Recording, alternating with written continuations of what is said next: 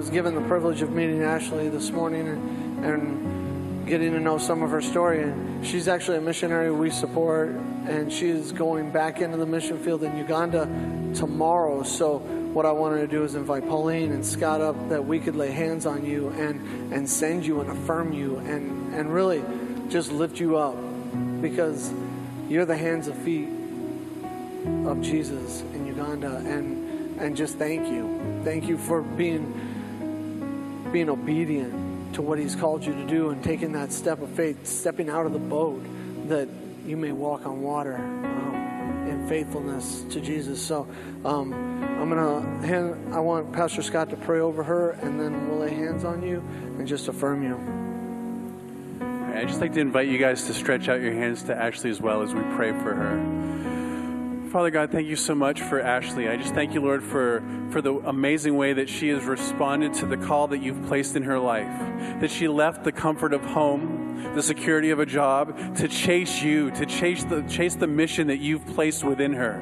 And Lord, we ask as she, she heads back to Uganda tomorrow that you would just provide her safe travel Lord, I ask that you would get her home to Uganda safely, that she can carry on the work that you've given her. Lord, I'd ask that while she's there, that you would just wrap your arms of protection around her, that you would protect her from the, from the schemes of the enemy who is trying to derail what you've asked her to do. Lord, we ask that you would protect her from, from loneliness. We'd ask that you would protect her from, from the, the challenges that come with the hard work that she's taken on. Lord, we not only ask that you would protect her, but that you would bless her, that her work and her ministry would thrive in your honor. Lord, the, the lives that she comes in contact would be transformed by the amazing message of grace that, that she brings. Lord, I'd ask for those whom she's equipping, that they would in turn take the message of the redemption that is ours in Jesus Christ to those to whom they are ministering. And Lord, we ask that you would turn that country upside down in the name of Jesus Christ and in the power of the gospel. Lord, we ask that in moments of hard times that she would not forget those of us here who have have agreed with her to send her out and who are praying for her, who are loving her. Lord, we ask that you would help us to be accountable to her, that you would help us to be encouragement to her, Lord. And we ask that you would protect her and bless her in an amazing way. And we send her and commit her to you. In Jesus' name we pray. Amen. Thank you, Pastor Scott.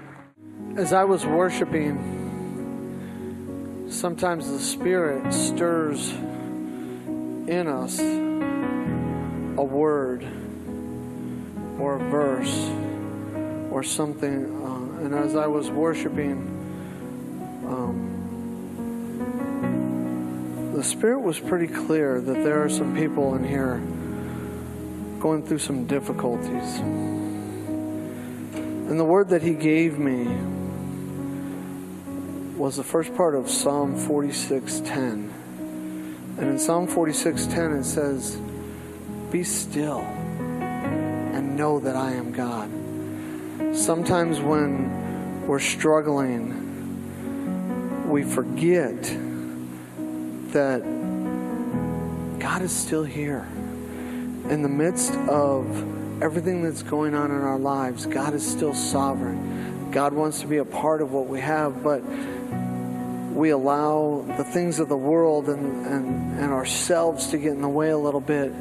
Um, and so I just wanted to give you that verse. If you're struggling right now, as we pray over the message and, and what God has to speak, I want you to be still. I want you to be able to take a deep breath and lay in the grace and mercy love of Jesus Christ. Let's pray. Father God, thank you for your word. Thank you for, your promises in your word that your word does not return void. And Lord, I just ask that right now you work within our hearts to break down the barriers, to break down the walls, the, the things that build up throughout the week that, that keep us from hearing from you today. Lord, so we just ask that you just begin to tear those walls down uh, because we know you can.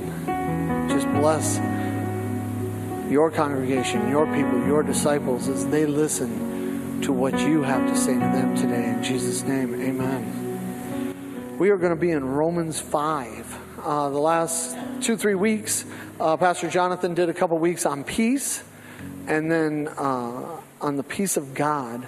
And then Pastor Richard closed it all up on how to connect with that peace of God. And I'm kind of dovetailing off of that, but it's a little bit different. Um, and it actually works in everything that it, it's amazing. Uh, I wasn't able to connect with Matt this week um, and just kind of give him an overlay of what I was going to be talking about.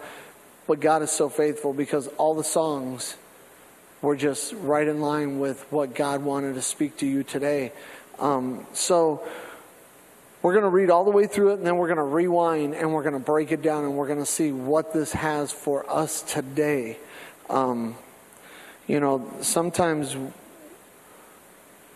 our blue skies turn to gray, but what we're going to find out today is when that happens, when we when we come head to head with adversity or suffering or uncomfortability or, or, or we're in a place that we know we shouldn't be, but we're, we're there and we're dwelling in it, what God has to say about that. So let's, uh, we're going to start Romans chapter 5. We're going to start at the first verse. We're going to go through verse 11, but we're really going to sit kind of in verses 3, well, actually 1 through 6 for the most part.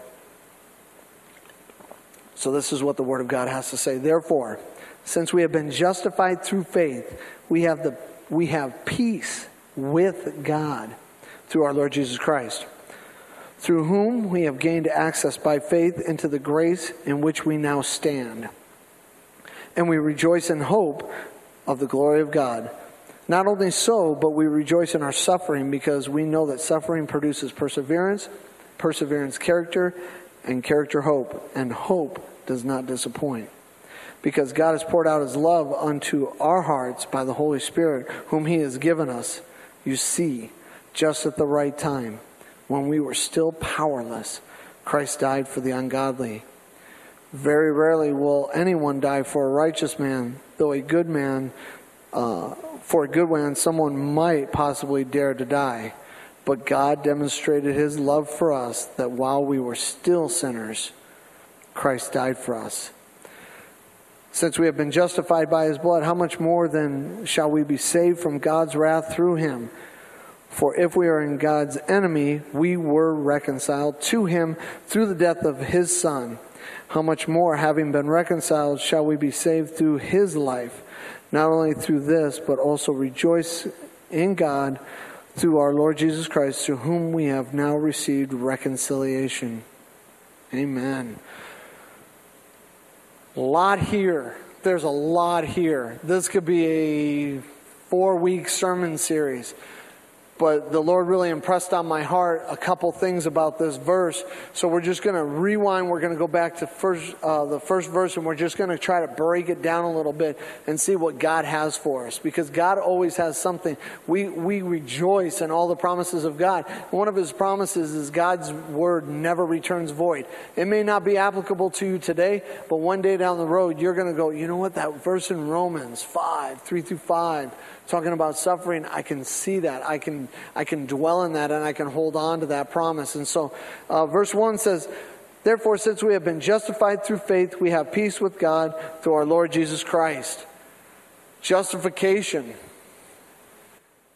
Through faith, you have justification. And a better way, well, not a better way, but a good way to understand that is just as it never happened. Picture yourself in a courtroom and, and your laundry list of sins. And the Bible says the wages of sin is death, but the gift of God is eternal life. So the wages of sin is death. So without Christ and his justification, there's this laundry list of, of sin, and the judge says, guilty, enjoy eternity in hell. Harsh. But it's true because the wages of sin is death, and it's not a physical death. It's a spiritual death. It's being totally separated from God for all eternity. It has so much more weight than just a physical death. Because as Christians, we, are, we have so much on the other side of this life. And we can rejoice in that. But the wages of sin is death, complete separation. But it says justification through faith just as it has never happened through faith. So when you gave your life to Jesus and when you when you said, "Lord, come in, be my savior, be my friend, be my Messiah, wash me of all my sin." He he washed your sins as white as snow. So when the judge picks up your rap sheet, it looks like this. It's clean. There's nothing on it. And he says, "Innocent. Go enjoy eternity with your Lord and Savior, Jesus Christ. It is so powerful that, that through justification, through faith, justification through faith, we have peace with God through Jesus Christ. For three weeks, we've been talking about the peace of God. Now we're talking about peace with God. Two totally different things. The, the peace of God dwells in us. What it's saying here is because you've been justified, because your rap sheet looks like this, you can have peace with God. That His wrath will not be poured out upon you. That when you leave this world and you meet your Maker face to face, Jesus is going to give you a hug. And He's going to say, Well done, good and faithful servant. Come into eternity. He's going to say, I have built a place for you. Come on in. You know, uh, just a side note, you know, people go, why do, you, why do you do what you do? Why do you serve God the way you do? And I says, I don't care about the crown that I'll receive. I don't care about the mansion that he's building for me. In my house, there are many rooms. I'm going to prepare a place for you. For me, I just want to please Jesus. I want, I want my hug at the gates. And he says, Bob, you done good. You messed up a lot, but when, but you've done good. Well done, good and faithful servant. And that's enough for me. He can keep the crown. I'll sleep on the streets of gold. It's not a problem. Um, you know, I'm good. I'm good with all of that. And that's, that's how we walk with Jesus. That's what, you know, our heart is to serve and please Him. Galatians 1.10. Am I a servant of man or God? Because if I was a servant of man, then I'm not a servant of God. Who are you going to please? Are you here to please Jesus or are you here to please people? Because when you walk with Jesus, there's going to be suffering. When you walk with Jesus, there are going to be persecution and torment. People are going to rise up against you. So you need to have that peace. So through faith, we are justified and we have gained access into His grace in which now we stand. That blows my mind. Let's fast, let's rewind 2,000 years. The scene's Golgotha, three crosses, a thief on each side, and a man who claimed to be God in the center. His name was Jesus, the true Son of God. You see, and they, the, the, the church leaders wanted him dead because he was disrupting what they knew to be right, quote unquote, in that day and time. And he was disrupting that. He was disrupting their way of life, and so they needed to get rid of him. But he stood on the, he, he stood hung on the cross. Well, he did actually stand on the cross because there was a foot. If you've never studied the cross, there's a foot plate below him uh, because crucifixion long story short, is a suffocation. So they need to raise themselves up so they can open their lungs so they can actually breathe. And that they actually don't. Jesus died. Every prisoner that was crucified died of, of suffocation. Um, if they hung on too long, they break their legs, so they couldn't lift themselves up anymore. And that's how people died on the cross. Uh, but he died on the cross, and he and he thought of you by name. And he said, I'm doing this for you. And when he, when he said, It is finished, and he hung his head and died, the ground began to shake. And the curtain that separated the, in the temple of God, there was the outer courts, the inner courts, and then the Holy of Holies. And there was this curtain, and that curtain tore from top to bottom, and people are like, big deal. I'll go home and tear my curtains right now. I don't like them anyways. But you gotta, you gotta go back in history and see what that curtain was actually made of. You see, that curtain was about 18 inches thick, about like this. Actually, it wasn't 18, it would probably be about 8 to 12 inches thick. And it was woven together with, with like rug, like yarn type material. So it's not like you go home and you tear that thin paper mache, they call a curtain at your house. That curtain was thick and that curtain was heavy and it separated the Holy of Holies where God's Spirit dwelled. And it tore from top to bottom and it's so symbolic because not only did he think of you on the cross he said i'm dying for you. I'm paying a price that, that you can't pay. On top of it all i'm going to give you full access to me. Wow so you didn't only die for me, but I can come to you whenever I want. You're fully accessible to me. It tore from top to bottom. It gives me chills to think about that because that is like that's like the God who created the world wants to be my friend. And, and friendship is a relationship, and relationship requires accessibility. I have a great relationship with my wife, but if I shut off the accessibility to Cami, if I made myself unaccessible, our relationship would be destroyed one day at a time. But God gave us accessibility to Him. The curtain was torn, and now we stand in that and we rejoice in the hope of the glory of God. We rejoice in the glory of God because guess what? On the other side of this life, there is glory. On the other side of life, there is perfection. Not only so, three words that you should not gloss over. Not only so is like that guy on the infomercial that says you can get these two bottles of cleaners and these two bottles of cleaners, but then what does he say? Wait, there's there's more. Wait, there's more. And everybody gets excited. Oh my gosh, more free stuff, more free stuff. Well, God says in his word, but wait, there's more. You get to rejoice in your suffering. Can I just get the cleaners without the added additional things that you want to throw in. So he says, be happy about what's going to happen on the other side of this life. Stand in my grace. You have full accessibility to me. But also be joyful in your suffering. No, no, no. I didn't sign up for that. I mean, I know I'm going to suffer, but you want me to be joyful? You want me to find joy in our suffering. See, because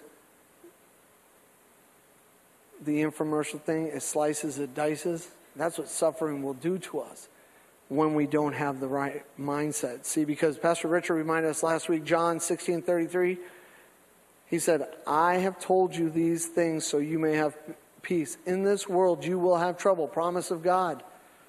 We're not cut and paste Christian. You can't just say, Well, I want these promises that say I'm going to prosper and He's going to be there for me and He's going to love on me and forgive me. But these whole suffering and trouble and tribulation and, and all that, I don't want those. Look, it's a package deal. It's a package deal. So he says, In this world you will have trouble, but take heart, I have overcome the world. So God wants us to rejoice in his suffering. At the first look, it's a task of impossibility, joy and suffering. Oxymorons is what they call those in the world. How can you be joyful in your suffering? And it's a difficult one to take up. It's a task to be joyful in your suffering. It's a difficult one to take up. But God says in Ephesians 2, verse 10, that we are His workmanship. We're his workmanship. We're created in his image. He's going to mold us and he's going to and he's going to form us into what he wants us to be. Oh, praise God. Because I don't want to do it on my own. And then in Philippians, God reminds us that we can do all things through him who gives us strength. So we can be joyful in suffering. It's not a you know, last week we talked about the peace of God, and Pastor Richard had said we need to change our mindset. Well, being rejoice, being joyful or rejoicing in suffering is not a mindset that you need to change, it's a heart set that you need to change. See, because in the midst of your suffering, you have to ask the question in your dark place am I able to find, am I able to pursue, if you will, the peace of God that is living and accessible in me in the midst of whatever is going on with me? So, in the midst of your suffering, you've got to ask the question Can I get over my poor me attitude? I'm sorry, the Word of God sometimes is very convicting. Can you get over my poor me attitude? Can you get over my woe is me, woe is me, woe is me? To dig deep and find the peace of God that surpasses all understanding, that is accessible to us, but we don't understand why we have peace. But in the midst of everything that goes on in our lives, we're able to reach down and find that peace. In 2011, I didn't tell the story first service. I'm going to bless you guys kind of with it. I got to watch my watch. My wife will start waving her hands in the back. In the midst of 2011, January, February 2nd, 2011, my brother David committed suicide. He left his wife and kids and he wound up in a hotel in Indianapolis, Indiana, stood in a tub and slit his wrist.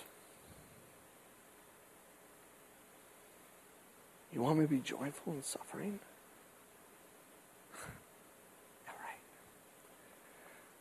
Six months later, Cammy's brother died on an operating table. I lost two brothers in a matter of six months. We had to dig deep as a family because on my own, I can do nothing. But through Christ, I can find joy in the suffering that was before me. But you have to dig deep. It's not this pouring out of peace that, that you just have to, like a shower, just stand underneath. God wants a relationship. It's a two way thing, it's this back and forth. So, as you're going through suffering, you need to dig deep and you need to pursue Him. And when you pursue Him, He will meet you where you're at. As you respond in faith, going, Lord, I am going to be faithful to you and what you've called me to be. I am going to be faithful in pursuing peace. God will say, Amen, I'm here. There's your peace. Be still and know that I am God.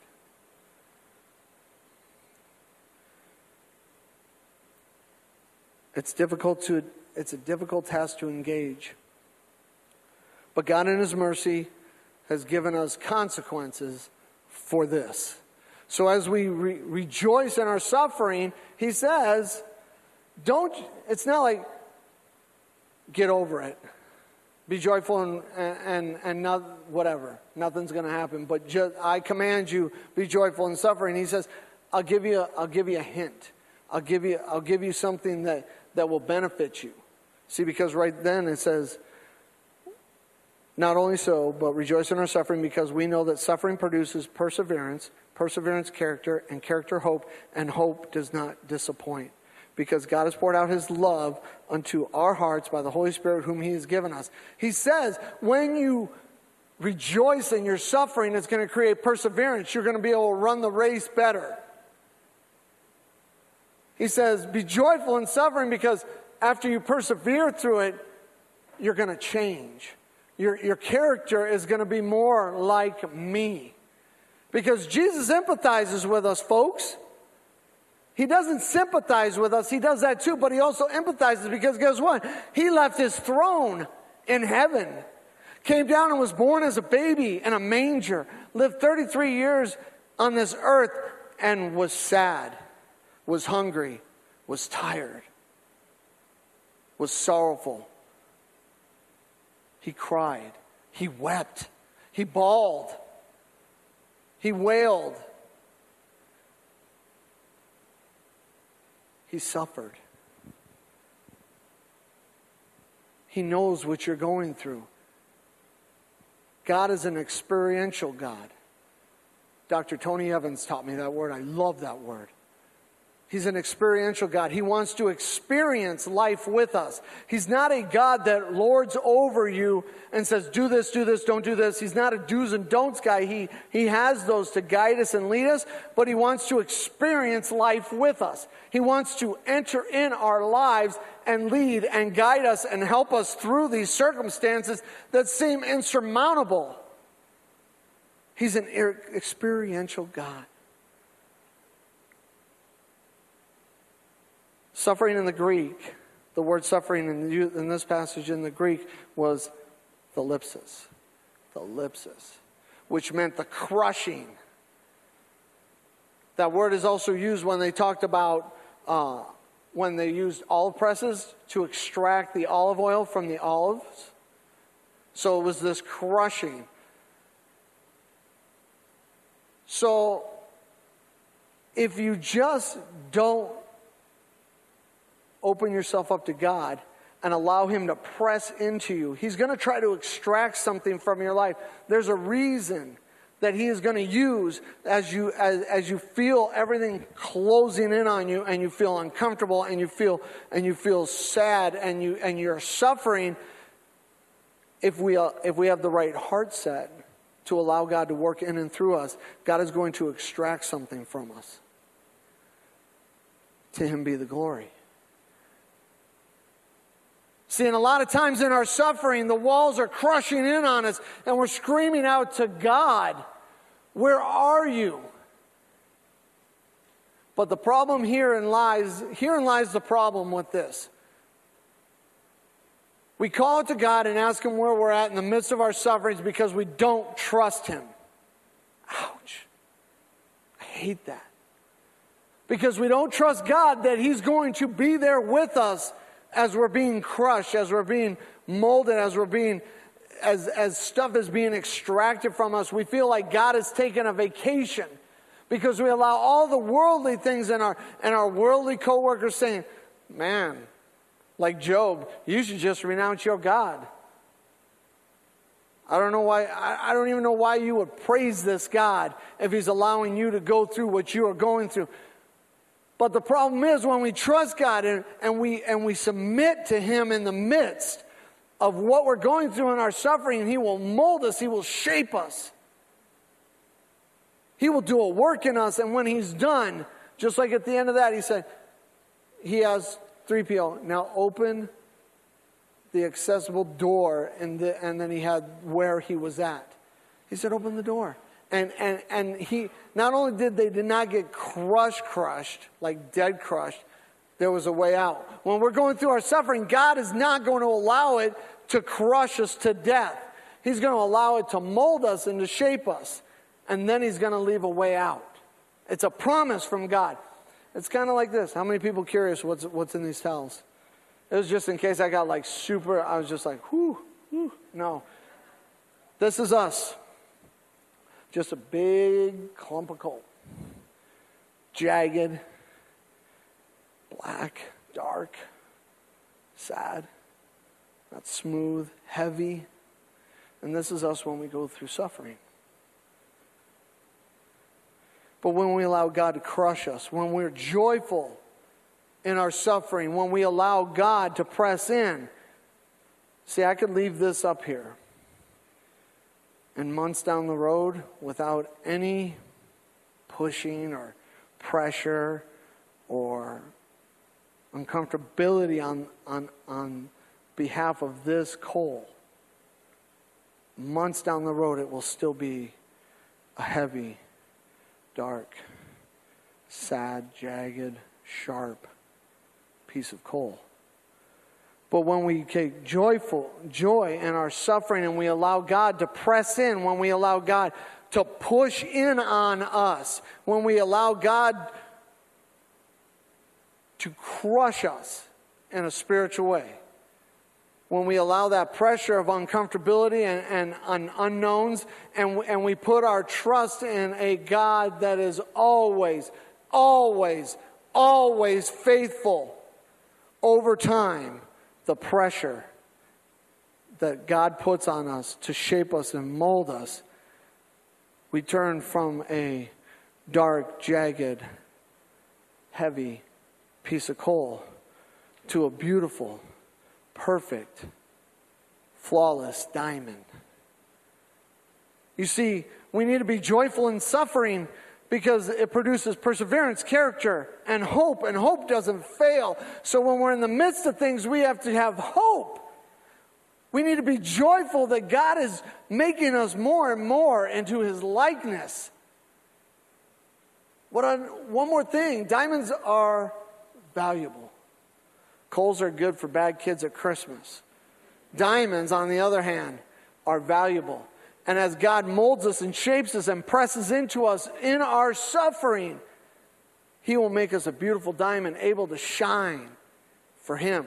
But when you take a diamond and you put light through it, what happens? Light goes everywhere. So when you get through your suffering and you allow the light of Jesus to shine through your diamond like image, all the world can see. All the world can see the brightness, and it's not you, it is the light that shines through you that allows you to be the light and the salt to this world. You see, just at the right time, just at the right time. And I had a really good note on this, and I don't know where it went. There was a really good note on it, too. Oh, just at the right time when we were still powerless, Christ died for the ungodly. Our salvation is based completely on the work of one man at one time in one event. Our salvation is completely based on one man, one event, and one time. In the midst of our suffering, remember that one man at that one time in that one event because it is the salvation that is in you that will persevere you through what you're going through. It says, Very rarely does anybody die for a righteous man, though a good man, someone might possibly die, dare to die. But God demonstrated his own love for us that while we are still sinners, Christ died for us. We can rejoice in our suffering because while we are still sinners, Christ died for the ungodly. While we are still sinners, he hung on a cross and said, Kimberly, I'm doing this for you. Aisha, I'm doing this for you. Pauline, I'm doing this for you. Matt, I'm doing this for you. And he named you by names. He, he was man, but yet he was God. He had the infinite mind of God, and he could look into the future and he could say, I am doing this for you. So if he would die for the ungodly, how much more would he do for the followers of Jesus Christ as we walk on this earth trying to please him? He died for you when you didn't deserve it. He died for you when you were unworthy. And then he clothed you with his justification. He clothed you with his righteousness. And we don't trust him enough in our suffering to lean into him, to have him press into us and make us a diamond. And if you're hearing this for the first time about Jesus dying and wanting to be your Savior, you can have this peace. You can begin in your suffering to allow Him to transform you into a diamond. It just takes one simple prayer. So I want to pray for you. So let's bow our heads. And if you have never received Jesus as your Lord and Savior, and you hear everything that His Word said, not some preacher, but His Word, that you, that you could be clothed with His righteousness, and you want Him to be your friend and lead and guide you through this life, it just takes one simple prayer. So while everybody's heads are bowed and, and eyes are closed, just raise your hand. If you want to give your life to Christ, raise your hand, and I want to lead you in a prayer.